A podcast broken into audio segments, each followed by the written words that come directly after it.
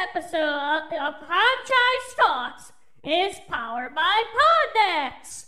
Poddecks are unique interview questions and episode starting prompts in the palm of your hand. So whether you're a new podcaster or existing broadcaster looking to grow your audience or get more engagement, you're going to want to check out Poddecks.com. Use the code TALKPOP for 10% off your first order. Are the hardest used tool for podcasters looking to have more meaningful conversations or gamify their podcast. Simply shuffle up, ask a question, and let the content roll. Get yours today at Poddecks.com and use the code TALKPOP for 10% off your order. This episode of The Franchise Talks is powered by ExpressVPN. ExpressVPN is a service that gives you a unique IP address powered by a VPN or a virtual private network, which will protect your data and browsing data from hackers, the internet service provider, and the government. It's like having a second lock on the front door. ExpressVPN provides an masking encryption tool known as a tunnel, which replaces your current IP address to random unique IP addresses connected to 97 countries' very own different unique servers. It would take hackers hundreds of years to get your information. It is powered by a 256-bit encryption tool used by the government. ExpressVPN does not keep any records of your browsing history, so surf with a peace of mind. ExpressVPN lets you access geolocked content rather than switch your location to a different country's server with just a couple of clicks. For example, Studio Ghibli films are available on Netflix internationally. So all we have to do is open Netflix on the browser, click on ExpressVPN, switch the location to Canada, refresh, and type in Studio Ghibli and get access to the entire library. It's that simple. You can use ExpressVPN to shop region-specific sites to avoid price discrimination. ExpressVPN can be used on smartphones, tablets, smart TVs, game consoles, PCs, and more. ExpressVPN offers 24-7 customer support. They offer a 30-day money-back guarantee. No hassle, no risk. Plans start at $12.95 a month, $59.95 for six months, or the more popular $99.95 for a year with savings up 35% off a month. They offer the best in class security and encryption. They have no activity logs or connection logs. They're rated 4.7 out of 5 on Trustpilot and the Apple Store. Right now, listeners of the Franchise Talks get three months added for free by signing up using our link expressvpn.com slash talkpop. Once again, expressvpn.com slash talkpop. Now let's get on with the show.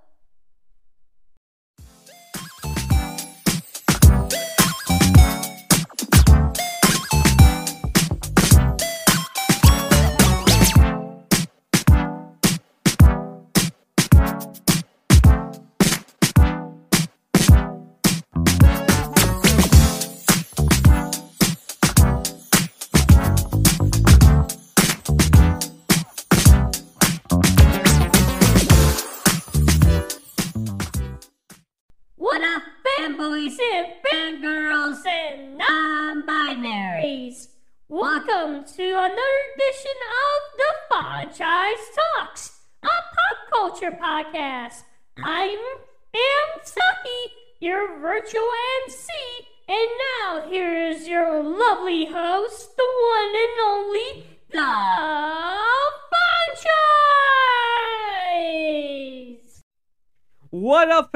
How's it going, everybody? Hope you're having a great day. I know here in the Midwest it's kind of, whew, kind of dark and dreary, hail, rain, weird weather. We just started April. A lot of stuff went on. I went to convention convention over the weekend. Went to C2E2 on a Sunday. Never been there on a Sunday. It was fun. Uh, me and my bro Biko dressed as the Mario Brothers. So it was fun. It was it was actually a lot better this this year versus the last year. It was more spread out. There was more vendors. not that many um, autograph opportunities this year. It's kind of slim, but I think they were trying to do a rotation. There wasn't that many like anime voice acting, not that many video game actors. I mean, they had some the cast from Avatar: Last Airbender, with the exception of Mae Whitman. She couldn't make it because of the weird weather we had last week when we had that weird tornado-like storms on the Friday, so it kind of impeded her to travel. Um, but there were some good shots. I think get some good finds. Um, they did pick up a couple things. Um, I did. I did like that. Me and Biko kept getting approached because we dressed as the Marbers, and we got approached by a lot of like parents with their kids that wanted us to take pictures with them. It was great. It was wonderful. Very nice cosplays. It was good mix this year. Um, a lot of like anime esque, um, some Avatar Last Airbender cosplays, some Spider Man multiverse cosplays. Um, they're really good. Um, it was more like a family day, so it was more like um parents with their kids versus if you go on a Friday or Saturday, which is more tend towards like young adults.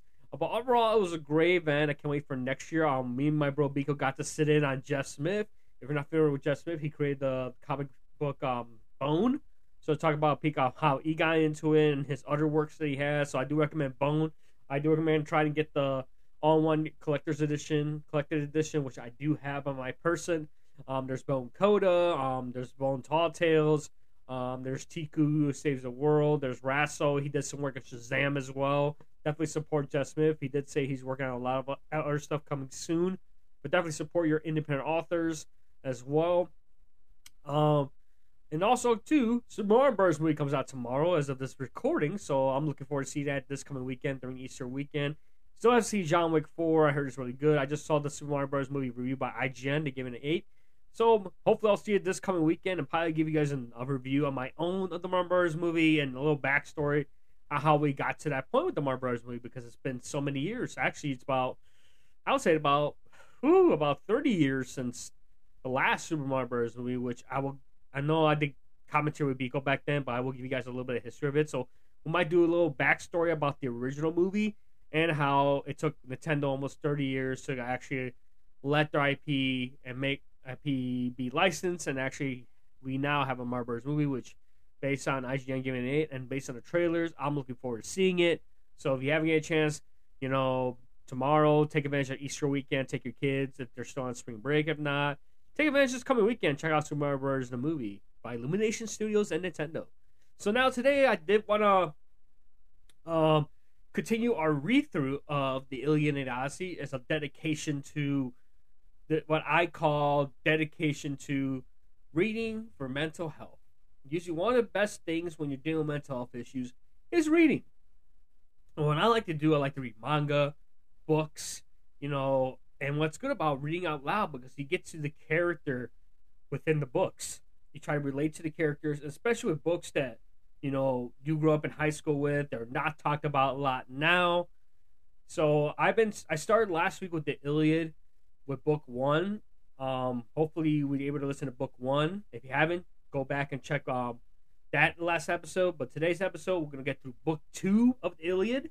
Um, this is Raymond, of course, by Homer, the Greek poet, and it's also it's published by uh, Fingerprint Publishing, and it's actually translated by Samuel Butler. So, what I didn't know about this one versus you know, when it comes to like Greek mythology, they don't use the popular names that we know of. They use the actual names they actually name for the gods according to the Greek poet, Greek poet Homer. So if you hear familiar like these unfamiliar names, you'll understand who they really are. So let's get to it. So we'll take it away and get started with book two of the Iliad. Book two. Jove sends a lying dream to Agamemnon, who therein calls the chiefs in assembly and proposes to sound the mind of his army. In the end, they march to fight Calug of the Achaean and Trojan forces. Now the other gods and the armed warriors on the plain slept soundly, soundly.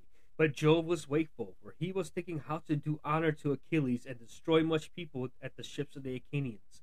In the end, he deemed it would be best to send a lion dream to King Agamemnon. So he called one to him and said to it, Lion dream, go to the ships of the Achaeans into the tent of Agamemnon, and say to him word for word as I now bid you. Tell him to get the Achaeans instantly under arms, for he shall take Troy. There are no longer divided councils among the gods. Juno has brought them to her own mind, and woe betides the Trojans. The dream went when it had heard its message. It soon reached Agamemnon, the ships of the Achaeans, saw Agamemnon, son of Atreus, and found him in his tent, wrapped in a profound slumber. It hovered over his head in the likeness of Nestor, son of Neleus, who Agamemnon honored above all counselors, and said, You are sleeping, son of Atreus, one who has the welfare of his host, and so much other care upon his shoulders should dock his sleep.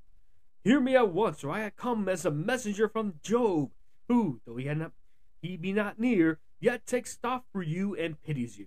He bids you get the Achaeans instantly under arms, for you shall take Troy. There are no longer divided councils among the gods. Juno has brought them over to her own mind, and woe betides the Trojans at the hands of Jove.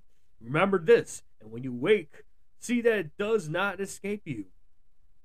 The dream then left him, and he thought of things that were surely not to be accomplished.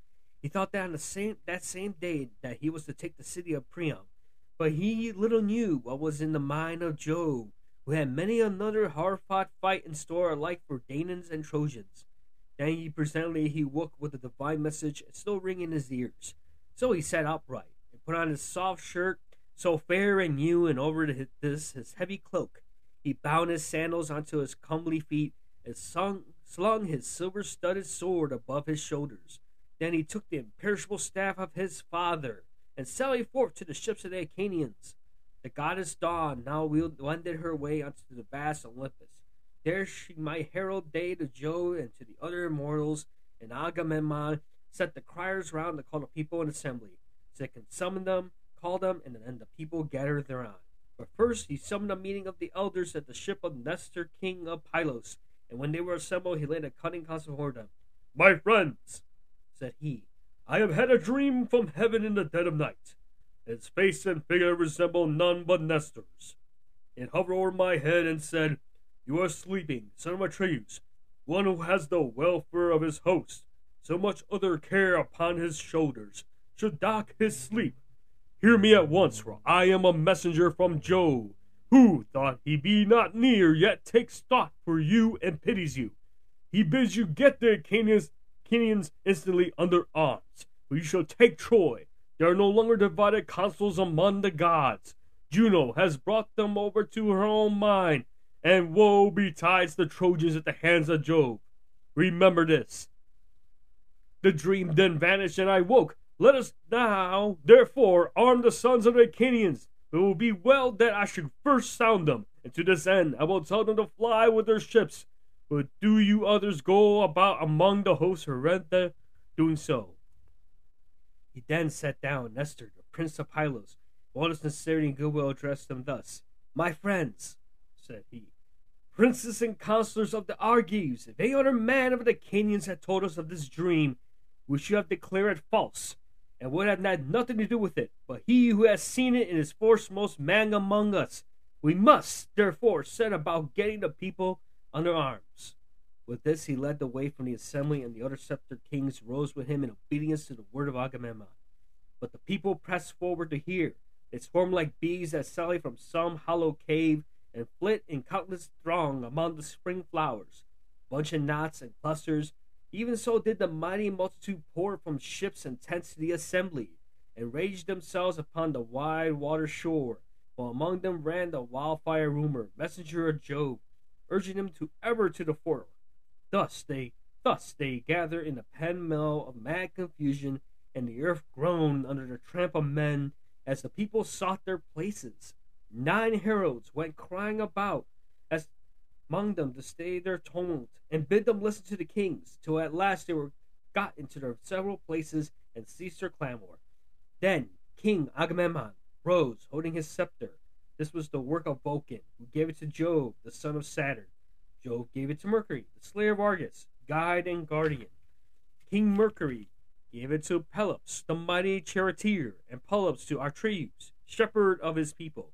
Atreus, when he died, left it to Thyestes, rich in flocks, and Thyestes in his turn it, left it to the born by Agamemnon. Then he might be lord of all Argos, and of the isles, Leaning then on his scepter, he addressed Argus. My friends, he said, heroes, servant of Mars, the hand of heaven have been laid heavily upon me. cruel Jove gave me his solemn promise that I shall sack the city of Priam before returning, but he has played me false and is now bidding me go ingloriously back to Argos with the loss of much people.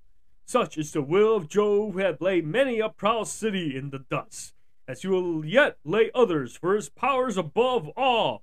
It will be a sorry tale hereafter that the Achaean host, at once he so great and valiant, battle in vain against men fewer in number than themselves. But as yet the end is not in sight, that the Achaeans and Trojans have sworn to a solemn covenant, and they have each been numbered. The Trojans, led by the roll of their householders, and we, a companies of ten. Think further that each of our companies desire to have a Trojan householder to pour out their wine. We are so greatly more in number that full many a company will have to go without its cupbearer. But they have in their town allies from other places. It is it these that hinder me from being able to sack the rich city of Ilius. Nine of Jove's years are gone. The timbers of our ships have rotted. Their tackling is sound no longer. Our wives and little ones at home look anxiously for our coming. But the work that we came hither to do has not been done. Now, therefore, let us all do as I say.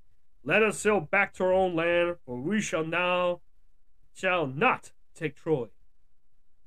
With these words he moved the hearts of the multitude, so many of them knew not the cutting sound of Agamemnon. They surged to and fro like the waves in a Icarian sea, when the east and south winds break from the heavens clouds to lash them, or when the west wind sweeps over a field of corn and the ears bowed beneath the blast. Even so, they were swayed as they flew with loud cries toward the ships, and the dust from under their feet rose heavenward. They cheered each other on to draw the ships into the sea. They cleared the channels in front of them. They began taking away the stays from underneath them, and the welcome rang with their glad cries. So eager were they to return. Then surely the Argives would have returned after a fashion that was not fated. But Juno said to Minerva, Alas, daughter of aegis bearing Jove, unwearable shall the Argives fly home to their own land over the broad sea, and leave Priam and the Trojans the glory of still keeping Helen, for whose sake so many of the Achaeans had died at Troy. Far from their homes, go about at once among the hosts and speak fairly to them, man by man, that they draw not their ships into the sea. Minerva was not slack to do her bidding. Down she darted from the topmost summits of Olympus, and in a moment she was at the ships of the Achaeans. There she found Ulysses, peer of Jove and consul. Standing above, he had not as yet laid a hand upon his ship, for he was grieved and sorry. So she went close up to him and said, Ulysses, noble son of Laertes, are you going to fling yourselves into your ships and be off home to your own land in this way? Will you leave Priam and the Trojans the glory of still keeping Helen, for whose sake so many of the Achaeans had died at Troy, far from their homes? Go about at once among the host, and speak fairly to them, man by man, that they draw not their ships into the sea. Ulysses knew the voice of that of the goddess. He flung his cloak from him and set off to run. His servant Eurybates, a man of Ithaca who waited on him, took charge of the cloak, whereon Ulysses went straight up to Agamemnon and received from him his ancestral imperial staff. With this, he went among the ships and Achaeans. Whenever he met a king or chieftain, he stood by him and spoke, and fairly, Sir, said he, this flight is so cowardly and unworthy. Stand to your posts and bid your people to also keep their places. You do not yet know the full mind of Agamemnon. He was sounding us, and ere long will visit the Achaeans with his displeasure. We were not all of us at the council to hear what he then said. See to it lest he be angry and do us a mischief, for the pride of kings is great, and the hand of Jove is with them. But when he came across any common man who was making a noise, he struck him with his staff and rebuked him, saying, Sirrah, hold your peace and listen to better men than yourself. You are a coward and no soldier. You are nobody either in fight or council. We cannot all be kings. It is not well that there should be many masters. One man must be supreme. one king to whom the son of scheming Saturn has given the scepter of sovereignty over you all. Thus masterfully did he go about among the hosts, and the people hurried back to the council from their tents and ships with a sound as the thunder of surf when it comes crashing down upon the shore, and all the seas in uproar. Take a little drink water break, guys. Sorry.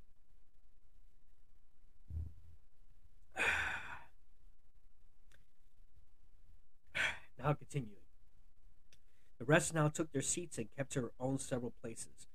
But Thersites so went on wagging his unbridled tongue, a man of many words. And those unseemly among sedition, a rallier against all who were in authority, who cared not what he said, that he might set the kings and laugh. He was the ugliest man of all those that came before Troy, bandly legged, lame of one foot, with two shoulders rounded, and a hunch over his chest. His head ran up to a point, but there was a little hair on the top of it. Achilles Ulysses hated him the worst of all, for it was with them that he was most wont to wrangle now. However, with shrill, squeaky voice, he began heaping his abuse on Agamemnon. The Achaeans were angry and disgusted, yet the less he kept on bawling, and the son of Atreus. Agamemnon, he cried, what ails you now, and what more do you want? Your tents are filled with bronze and with fair women, for wherever we take a town, we give you the pick of them. Would you have yet more gold? Which some Trojan is to give you as a ransom for his son when I or another Achaean has taken him prisoner? Or is it some young girl to hide and lie with? It's not well that you, the ruler of the Achaeans, should bring them into such a misery. Weakly cowards, women rather than men, let us sail home and leave this fellow here at Troy to stew in his own means of honor, and discover whether we were of any service to him or no. Achilles is a much better man than he is. You see how he has treated him, robbing him of his prize and keeping it himself. Achilles takes it meekly and shows no fight. If he did, son of Atreus, he would never again insult him. Thus rallied Thersites, but Ulysses at once went up to him and rebuked him sternly. Ah, check your glib tongue, Thersites, said he, and babble not a word further. Chide not with the princes when you have none to back you. There is no vile creature come before Troy with the sons of Atreus. Drop this chatter about kings and neither revile them nor keep harping about going home. We do not yet know how things are going to be, or whether the Achaeans are to return with good success or evil. How dare you gibe at Agamemnon because the Danaans had awarded him so many prizes? I tell you, therefore, it should surely be that if I again catch you talking such nonsense, I will either forfeit my own head and be no more called Father Telemachus. I will take you, strip you stark naked, and whip you out of the assembly till you go blubbering back to the ships. On this he beat him with a staff about the back and shoulders till he dropped and fell weeping. The golden scepter raised a bloody well on his back. He sat down frightened and pained, looking foolishly as he wiped the tears from his eyes. The people starved him, yet they laughed heartily one good turn to his neighbor, saying, turned to his neighbor, saying, Ulysses has done many a good thing ere now in fighting council, but he never did the Argives a better turn than when he stopped this fellow's mouth from writing further. He will give the kings no more of his insolence. Thus said the people. Then Ulysses rose, scepter in hand, and Minerva, in the lifelessness of a hero, likeness of a hero, bade the people be still, that those who far off might hear him his counsel. He therefore also Sirga will address them thus. King Agamemnon, the kings are for making you by word among all mankind. They forget the promise they made you when they set off from Argos. That you should not return to your sect the town of Troy, and like children or widowed women, they murmur and will set off homeward. True that they have toil enough to be disheartened. A man chafes at having to stay away from his wife even for a single month when he was on shipboard at the mercy of wind and sea. It is now nine long years that we have been kept here. I cannot therefore blame the Achaeans that they turn rested. Still, we'd still be shame if we go home empty after so long a stay. Therefore, my friends, be patient yet a little longer to may learn whether the prophesizing of Calchas were false or true. All we have not seen since perish Must remember as though we were yesterday or the day before how the ships of the Achaeans were detained in Aulis. We were on our way hither to make war on Priam and the Trojans. We were ranged around by the fountain, offering hecatombs to the gods upon their holy altars, and there were a fine plane tree from beneath, which there welled a stream of pure water. Then we saw a prodigy, for Jove sent a fearful serpent out of the ground, blood red stains upon its back, and it darted from under the altar onto the plane tree. Now there was a brood of young sparrows, quite small, upon the topmost bough peeping out from under the leaves, in and all, their mother that hatched them made nine. The serpent ate that poor cheeping things, while the old bird flew about lamenting her little ones. But the serpent threw his coils about her, caught her by the wing as she was screaming. Then we had eaten both the sparrow and her young. The god who had sent him made him become a sign. For the of scheming Saturn turned into stone, and we stood there wondering at which had come to pass, seeing then that such a fearful portent had spoken in upon our hecatombs. Calchas forthwith declared to us the oracles of heaven. Why, Achaeans, said he, are you thus speechless? Jove has sent us a sign, long in coming, long ere to be fulfilled, though its fame shall last forever. As the serpent ate the eight fledglings and the sparrow that hatched them, which makes nine, so shall we fight nine years at Troy, when the tenth shall take the town. This is what he said. Now it is all coming true. Stay here, therefore, all you, till we take the city of Priam. On this, the Argives raised a shout till the ships rang again, and with the uproar, Nestor, knight of Gerene, that addressed them. Shame on you. Stay talking here like children, we should fight like men. Where are our covenants now? Where are the oaths that we have taken? Shall our counsels be flung into the fire with our drink offerings and the right hands of fellowship wherein we put on our trust? We waste our time in words, and for all our talking here should no further forward. Stand therefore, son of Atreus, by your own steadfast purpose, lead the Argives onto battle. Leave this handful of men to rot, who scheme and scheme in vain to get back to Argos ere they have learned whether Jove be true or liar. For the mighty son of Saturn surely promised that we should succeed, that we will, when we argue, set sail to bring death and destruction upon the Trojans. He showed us favorable signs by flashing his lightning on our right hands. Therefore, let none make haste to go till he has first lain with the wife of some Trojan, and avenge the toil sorrow, till he has suffered for the sake of Helen. Nevertheless, if any man is in such haste to be at home again, let him lay his hand to his ship that may meet his doom in the sight of all. But, O king, consider and give ear to my counsel, for the word that I say may not be neglected lightly. Divide your men, Agamemnon, into their several tribes and clans, that clans and tribes may stand by and help one another. If you do this, if the Achaeans obey you, you'll find out who, both chiefs and peoples, are brave, who are cowards, for they will vie against the other. Thus, you shall also learn what is it what whether it is through the counsel of heaven or the cowardice of man they shall fail to take the town. And Agamemnon answered, Nestor, you again outdone the sons of the Achaeans in counsel. Would my father Jove, Minerva, and Apollo that I have among them ten more such counselors, for the city of King Priam would then soon fall beneath our hands. We shall sack it, but the son of Saturn afflicts me with bootless wranglings and strife. Achilles and I are quarreling about this girl, in which the matter I was the first to offend. If we can be of one mind again, the Trojans will not stave off destruction for a day. Now, therefore, get your morning meal, that our hosts join in fight. Whet well your spears, see well to the ordering of your shields. Give good feeds to your horses. Look your chariots carefully over, that we may do battle the livelong day, for we shall have no rest, not for a moment till night falls to part us. The bands that bear your shields shall be wet with the sweat upon your shoulders. Your hands shall be weary upon your spears, and your horses shall steam in front of your chariots.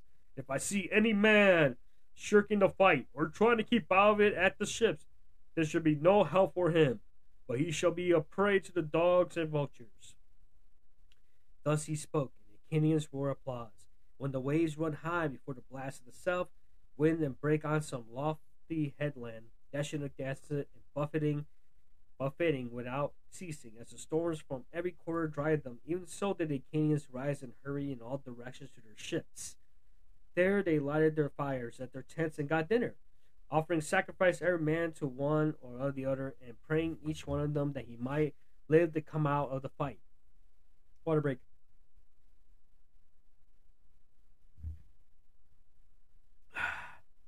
Sorry. Agamemnon, king of men, sacrificed a fat five year old bull to the mighty son of Saturn and invited the princes and elders of the, his host. First he asked Nestor, king Idomeneus, then the two Ajaxes and the son of Tydeus, and sixthly Ulysses, peer of gods and consul, but Menelaus came of his own accord, for he knew how busy his bird then was. They stood round the bowl with the barley meal in their hands.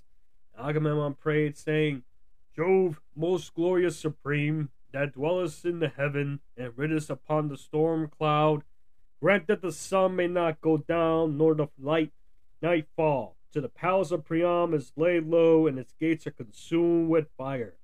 Grant that my sword may pierce the shirt of Hector about his heart, and that fully full many of his comrades may bite the dust as they fall, dying around him.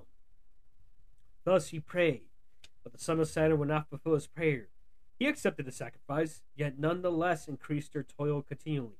When he had done praying and sprinkling the barley meal upon the victim, they drew back its head, killed it, and then flayed it. They cut out the thigh bones, wrapped them around in two layers of fat, and set pieces of raw meat on the top of them. These they burned upon the split logs of firewood, but they spitted the inward meats and held them in the flames to cook. When the thigh bones were burned, they had tasted the inward meats. They cut the rest up small, put the pieces upon spits, roasted them until they were done, drew them off. Then, when they had finished their work, the feast was ready, they ate it. Every man had his full share. All were satisfied. As soon as they had enough to eat and drink, Nestor, king of Gerene, began to speak. King of Agamemnon, he said, he, let us not stay talking here, nor be slack in the work that heaven has put into our hands. Let the heralds summon the people together at their several ships. Will then go about among the hosts, and we will begin fighting at once. Thus did he speak, and Agamemnon heeded his words. He at once sent the criers round to call the people in assembly. So they called them, and the people gathered thereon. The chiefs about the chiefs about the son of Atreus chose their men and marshaled them, while Minerva went among them, holding her priceless Aegis that knows neither age nor death. From it there were weighed a hundred tassels of pure gold, all deftly woven, and each of them worth a hundred oxen. Which thus she darted furiously everywhere among the hosts of the Achaeans, urging them forward and putting courage into the heart of each, so that he might fight and do battle without ceasing. Thus war became sweeter in their eyes, even them returning home in their ships. And when some great forest fire is raging upon a mountain top and its light is seen afar, even so, as they march, the gleam of their armor flashed upon into the firmament, of heaven. They were like great flocks of geese, or cranes, or swans on a plain about the waters of Cayster, that winged their way hither and thither, glorying in the pride of flight, and crying as they settled till the fen is alive with their screaming. Even thus did their tribes pour from ships and tents on the plain of Scamander and the ground rang as the brass under the feet of men and horses. They stood as thick upon the flower bespangled field as leaves that bloom in summer, as countless swarms of flies buzz around a herdsman homestead in the time of spring when the pails are drenched with milk. Even so did the Achaeans swarm on the plains to charge the Trojans and destroy them. The chiefs disposed their men in this way, and that before the fight began, drafted them out as easily as goat herds draft their flocks when they have got mixed while feeding. And among them went King Agamemnon, with a head and face like Jove, the Lord of Thunder, a waist like Mars, and a chest like that of Neptune, as some great bull that lords over it the herds upon the plain, so that Jove make the son of Atreus stand peerless among the multitude of heroes. And now um, used to dwell on the mountains of Olympus. Tell me, for you are goddesses. Son Atreus, stand on the Okay. And now, O muses, dwellers in the mansions of Olympias, tell me, for you are goddesses all in places, so that You see all things while we know nothing but by report. Who were all the chiefs and princes of Danaans? As for the common soldiers, they were so that I could not name every single one of them, though I have ten tongues, and through my voice fail not, and my heart were, were bronze within me. Lest you, Olympian muses, the daughters of aegis bearing Jove, were to recount them to me, nevertheless I will tell the captains of the ships and all the fleet together. Pennios, Letius, Arcelius, Prothenor, and Clonius were captains of the Boeotians. These were they that they dwelt in Hydra and rocky Aulius, who had held Sconius, Scolus, in the highlands of Estonius, with Thespia, Graia, the fair city of Mycalesis. They also held Harma, Elysium, Earthierae, and they had Eleon, Isle, and Peteon. Oclea and the strong fortress of Medeon, Copiae, Urstris, and Thisbe, the haunt of doves. Cor- Coronia and the pastures of Letrius, Platea, and Glisas, the fortress of Thebes, Bless, holy Ancestus, with the famous grove of Neptune, Arn rich in vineyards, Midea, sacred Nisa, Antedon upon the sea. From these came there came fifty ships, and each there were a hundred and twenty young men of the Boeotians. Ascalaphus and Amelius, sons of Mars, led the people that dwelt in Aspidion, and Orchomenus, the realm of Minyas. Astroche, a noble maiden, bore them in the house of Actor, son of Aegeus, for she had gone with Mars secretly into the upper chamber, and he had lain with her. With these came thirty ships. The Volscians were led by Scydius and Astrophus, sons of mighty Iphitus, the son of Nebalus. These were they that held Cyparsius, Rocky Pytho, Holy Crissa, Dalius, and Panopeus. They also dwelt in Amymnon and Ameria, Hympolus, and about the waters of the rivers Cepheus and Lelia. But the springs of the Cepheus, with their chieftains, came forty ships, and they marshaled the forces of the Phocians, which were stationed next to the Boeotians on their left. Ajax, the fleet son of Oileus, commanded the Loxians. He was not so great, nor nearly so great, as Ajax, the son of Telamon. He was a little man, and his breastplate was made of linen. But in the use of the spear, he excelled at all the Henians and Acanians. These dwelt in Sinius, Opius, Calirius, Bessa, Sarpe, Fair Augeae, Tarpe, Turonium, about the river Borgius. With him there came forty ships of the Locrians who dwelt beyond Oiboia. The fierce Abantes held Oberia with the cities Chalcis, Ortria, Hysteria, rich in vines, Cerinthus upon the sea, and the rock perched town of Dium with, those, with them were also the men of Carstus and Citra. Alphevanor of the race of Mars were in command of these. He was the son of Chalcodon and chief over the old Abantes. With him they came, fleet of foot and wearing the hair long behind, brave warriors who would never ever strive to tear open the courses of their foes with their long ashen spears. Of these there came fifty ships, and they held a strong city of Athens. The people of great Ertesius, who was born of the soil itself, but Jove's daughter Minerva fostered him and established him at Athens in her own rich sanctuary. There, year by year, the Athenian youths worshipped him with sacrifices of bulls and rams. These were commanded by Menestheus, son of Pratios. No man living could equal him in the marshalling of the chariots and foot soldiers. Could alone rival him, for he was older. With him there came fifty ships. Ajax brought twelve ships from Salamis and stationed them along those of the Athenians. The men of Argos again, and those that held the walls of Tyrrhenus were Hermione, and Ison upon the Gulf, Trozianine, Enoine, and the vine vineyard lands of Perterius, the Acanian youths moreover who came from Angina and Massides. These were led by Diomed of the loud battle city and Sthenius, son of famed Capinius. With them in the command was Elias, son of King Mesitius, son of Talius, but Diomed was chief over them. All with these there came eighty ships. Those who held the strong city of Mycenae, rich Corinth, and Cleone, Orneae, Erytheria, and Lycaon were addressed this reign of old. Hyperesia, High Jonessa, and Palinine, Engium, and all the coastland round around Helice. These sent a hundred ships under the command of King Agamemnon, son of Atreus. His force was far both finest and the most numerous. In their midst was the king himself, all glorious in his armor of gleaming bronze, foremost among the heroes, for he was the greatest king and had most men under him. and those that dwelt in Lacedaemon lying long among the hills, Pharis, Sparta, with Mysi the hundred doves, Bryce, Augia, Amyclae, and Helos upon the sea. Las, moreover, and Austerlitz that were led by Menelaus of the loud battle cry, brother to Agamemnon, and of them were sixty ships drawn apart from the others. Among them went Menelaus himself, strong in zeal, urging his men to fight, for he longed to avenge the toil and sorrow he had suffered for the sake of Helen. The men of Pylos and Arene, and Therium, which is the ford of the river Alpheus, strong Iphi, Cyparisius, and Amphigene, Pentelium, Helos, and Dorium, where the muses met Tyrannus and stilled his ministers minstrelsy forever. He was returning from Oechalia, where Eurystheus lived and reigned, and boasted that he would surpass even the muses, daughters of Aegis bearing Jove, if they should sing up against him, whereon they were angry and maimed him. They robbed him of his divine power, song, and thence, thenceforth he could strike the lyre no more. These were commanded by Nestor, knight of Gerene. With him there came ninety ships. And those that held Arcadia under the high mountain of Cyllene, near the tomb of Pestius, where the people fought hand to hand. The men of Phineus also, Orchomenus, rich in flocks, of Riphae, Strati, and Bleak, and Nispe, of Tegea, and Fair Mantinea, of Stymphalius and Parrhasia.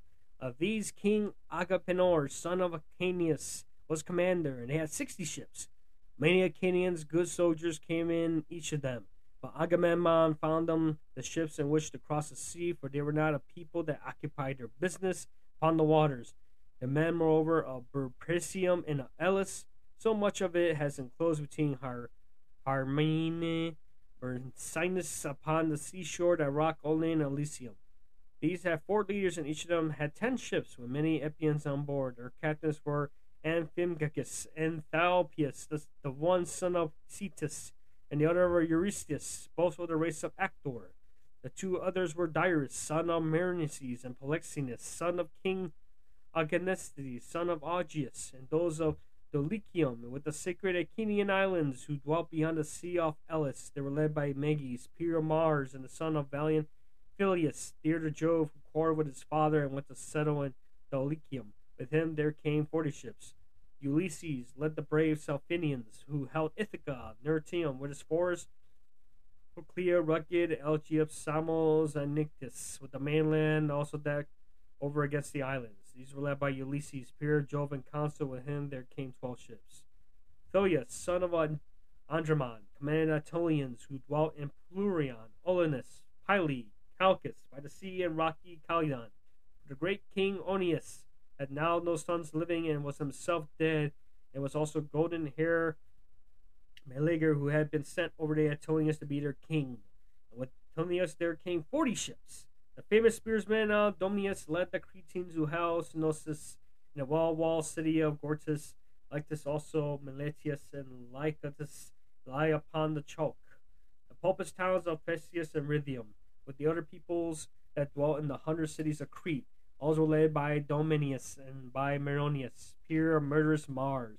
With these there came eighty ships.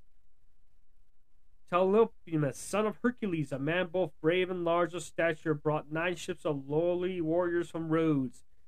These dwelt in Rhodes in which divide among the three cities of Lindus, Ilius, and Camrus. There lies upon the chalk. These were commanded by Thepomeus, son of Hercules, by Astochia, whom he had carried off from Epirus on the river Selus after sacking many cities of valiant warriors. When Telepoemus grew up, he killed his father's uncle Icenius, who had been a famous warrior in his time, but was then grown old. On this he built himself a fleet gathered by a great following and fled beyond the sea, for he was menaced by the other sons and grandsons of Hercules. After a voyage during which he suffered great hardship, he came to Rhodes, whereas the people divided into three communities, and according to their tribes were dearly loved by Jove, the Lord of gods and men, whereas the son of Saturn showered down great riches upon him and Nereus brought three ships from Syme. Nereus, who had the hands, who was the handsomest man that came upon the Ilias of all Danaans, had the son of Peleus, but he was a man of no substance and had a, but a small following. And those that held Nisrius, Carpathus, and Cassius, with Cos, the city of Eurypylus, and Chaldean islands, that were commanded by Pidippus and Antipathus, two sons of King Thalius, the son of Hercules. With them there came thirty ships. Those again who held Pelasgic, Argos, Alos, Alope, and Trachis, and those of Pythia and Hellas, land of fair women, were called my Medians, Hellenes, Acanians, those that had fifty ships over which Achilles was in command, but they now took no part in the war, inasmuch as there was no one to marshal them, for Achilles stayed by the ships. Fears about the loss of the girl Briseis, whom he had taken from Lyrnessus at his own great peril, he had sacked Lyrnessus and Thebe and had overthrown Minos and Pistrophus, sons of King and Never, son of Cephalus. For her sake, Achilles was still grieving. Ere long, he was again to join them. Those that held Phyllus and the flowery meadows of Pyrrhus, sanctuary of Ceres, Eton, the mother of sheep, Antium, upon the sea, and Plegum that lies upon the grasslands. Of these brave Protesilaus had been captain while he was yet alive, but he was now lying under the earth. He had left a wife behind him, and Phylicid to tear her cheeks in sorrow, and his house was only half finished. For he was slain by a Dardanian warrior while leaping foremost of the kings upon the soil of Troy. Still, though his people mourned their chieftain, they were not without a leader, for Podarces of the race of Mars marshaled them. He was the son of Iphiclus, rich in sheep, who was the son of And he was his own brother to Prostelcius, only younger. Protesilaus, being at once the elder and the more valiant of the people, were not without a leader, though they mourned him whom they had lost. With him they came forty ships, and those that held Pherae by the Bobian lake with Bobi, Glafre, and the populous city of Ilclolis. These were the eleven ships were led by Emilius, son of Admetus, who Alcestis bore to him the loveliest daughters of Peleus. And those that held Methone and Dalmatia, while Meliboea and rugged Lizon, that were led by the skillful archer Philoctetes, they had seven ships, each with fifty oarsmen of all good archers. Philoctetes was lying in great pain in the island of Lemnos, where the sons of the Canaans left him, for he had been bitten by a poisonous water snake. There he lay sick and sorry, and full soon did the Argives came to miss him. Come the miss him. But his people threw down they found his lost not leaders from Menon, the bastard son of Aurelius Byrene, set them in array.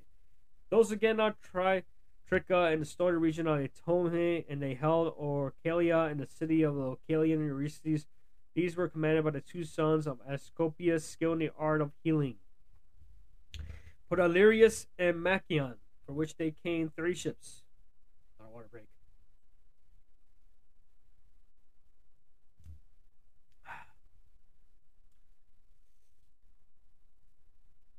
Men, moreover, are Argomenes and by the fountain of Hyperia, with those that held Eurystheus and the right crest of Titanius. These were led by Eurystheus, the son of Ammon. With them came forty ships. Those that held the Argeus and Gylon, Orthe and Loni, and the white city of Oloson, of those brave, Poetes was leader. He was the son of Pertheus, who was the son of Jove himself, for Hippodamia bore to him Pertheus on the day in which he took his revenge on the shaggy mountain savages and drove them from Mount Pelion to Rhaetices. Polypotius was not so in command, for which him was Leonoteus, of the race of Mars, who was the son of Cronus, son of Canius, and with these came forty ships.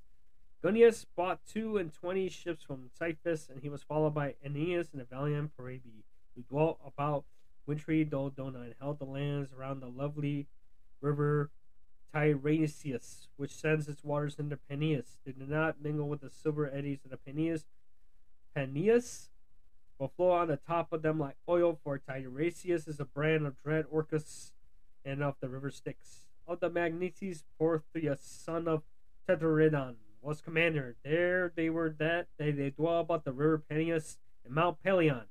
Prothus, fleet of foot, was their leader, and with him came forty ships.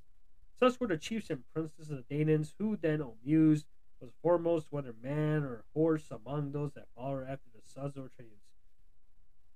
Of the horses, though of some fairs were far the far finest, they were driven by Emilius were fleetest birds. They were of the same age and color, perfectly matched in height. Apollo the silver bow had bred them Imperia, both of them Mars, bears, and Turbo as Mars in battle. Of the man Ajax, son of Telamon, with much the foremost so long as Achilles' anger lasted, for Achilles excelled him greatly, and he had also better horses. But Achilles was now holding aloof at his ships by the reason of his quarrel with Agamemnon, and his people passed their time upon the seashore, throwing discs or aiming with spears at a mark in archery. The horses stood each each by his own chariot, champing lotus and wild celery. The chariots were housed under cover, but their orders for lack of leadership wandered hither and thither about the host who went not forth to fight. Thus marched the host like a consuming fire. The earth groaned beneath them when the Lord of thunders, angry and lashes the land about Typhus among the army, Arimi, for which they say Typhus lies. Even so did the earth groan beneath them as they sped over the plain. Now Iris, fleet as the wind, was sent by Jove to tell the bad news among the Trojans. They were gathering assembly, old and young, at Priam's gates. Iris came close up to Priam, speaking with the voice of Priam's son, Polites, who, being fleet of foot, was stationed as a watchman of Trojans in the tomb of old Essus to look out for the Selaukenians. In his likeness, Iris spoke, saying, O man, you talk idly in a time of peace, while war is at hand. I've been in a many battle, but never yet saw such a host as is now advancing. They are crossing the plain to attack the city as thick as thieves, or as the sands of the sea. Hector, I charge you all above others, do as I say. There are many allies dispersed about the city of Priam, for distant places, and speaking divers tongues. Therefore, let each chief give orders to his own people, setting them severally in array and leading them forth to battle. Thus she spoke, but Hector knew it was the goddess, and at once woke up, broke up the assembly. Then the man flew to arms, all the gates were open, and the people thronged through them, horse and foot, with the tramp of a great multitude. Now there's a high mound before the city, rising by itself upon the plain. Men call it Batia, but the gods know it is tomb of Luthi Marni. Here the Trojans and their allies divide their forces. Priam's son, great Hector, the gleaming helmet, commanded the Trojans. With him were arrayed by far greater number and most valiant of those who were longing for fray. Dardanians were led by brave Aeneas, whom Venus bore to Anchises, when she, goddess that she was, had lain with him upon the mountain slopes of Ida. He was now alone, for with him were the two sons of Antenor, Archilochus and Archemus, both skilled in the arts of war. Then they that dwelt in Telia under the lowest spurs of Mount Ida, men of substance who drink the limpid waters of our Espius and our Trojan blood, were led by Pandrius, son of Lycaon, whom Apollo had taught to use the bow. They that held Adristia, the land of Ephesus, with Pythia and the high mountains of Tyria, they were led by Drestus and Amphius, whose breastplate was of linen. They were the sons of Merops of Percote, who were excellent in all kinds of divination. He told them not to take part in war, but gave them no heed, for fate lured them to destruction. Then they dwelt about Percote and Praetus with Sestos, Abios, Arsby, they were led by Asius, son of Hierotachus, a brave commander. Asius, the son of Hierotachus, whom he had powerful, dark based steeds of the breed that comes from the river Celius had brought from Aristes. Hippothus led the tribes of Pelasgian spearsmen, Dove and fertile Larissa, Hippothus and Peleus of the race of Mars, two sons of the Pelasgian Lethus, son of Tidemus. Alchemus and the warrior Perius commanded the Tyrrhenians, and there they came from beyond the mighty stream of Hellespont. Euphon, son of Tracinus, the son of Saos, was the captain of Ciconian spearsmen. Phimices led the Phanonian archers from the distance on by the broad the river Exius, the fairest that flew upon the earth. Phimices, the Phalonians were commanded by stout-hearted Pymenes from Antia, who were the mules run wild in herds. They were they that held Clitoris in the country around Simius, with the cities by the river Parthius, Chroma, Agilius, and Lofia Therni. Odius and Eurystheus were captains over the Alzoni from distant Albi, where there are mines of silver. Chromis and the augur, led the Mysians, but his skill in augury availed not to save him from destruction, for he fell by the hand of the fleet descendant of Acacius in the river, where he slew others of also of the Trojans. Horus again and noble Acacius led the Phrygians from the fair country of Sania, both were eager for the fray. Mesthus and Aphis command of Ionian son of Tomenius bore to him of the Aegean lake that led the Ammonians who dwelt under Mount Timonis. Nastes led the Cardians, men of the strange speech that held Mytilus in the wooded mountain of Pythares, with the water of the river Leander and the lofty crest of Mount Myclade. These were commanded by Nastes and Amphicus, the brave sons of Nomian, came into the fight with a gold about him, like a girl, fool that he was. His gold was of no avail to save him, for he fell in the river by the hand of the fleet descendant Acacius that Achilles bore away his gold. Sarpedon and Glenicus led the Glycians from their distant land and by the ending waters the Xanthus. Thus conclude Book Two of the Iliad. So it's almost like commentary on that one of that chapter. Macy pretty much giving you like the speeches and then pretty much giving you a breakdown what's like the, the description of the forces of uh, all these different names. So I do apologize if I pronounced them wrong. I'm trying the best I can because, like I said, these are names that were translated. So hope you enjoyed that little part of Book to the Iliad. We'll come back next week with Book Three. So, so that's all I got for you guys. Thank you so much for joining me this week. As always, geek on and take care. And take away Saki Chan for the closing. Thank you, Fonchize. All right, that wraps up the show. You can check out the backlog of episodes on Spotify, Google Podcasts, Apple Podcasts, and many other podcast outlets. Make sure to check out our store at talkpopculture.threadless.com. You can find us on Facebook at facebook.com slash talkpop8520. You can find us on Twitter at podcult85. That's all we got. See you next week. Bye bye.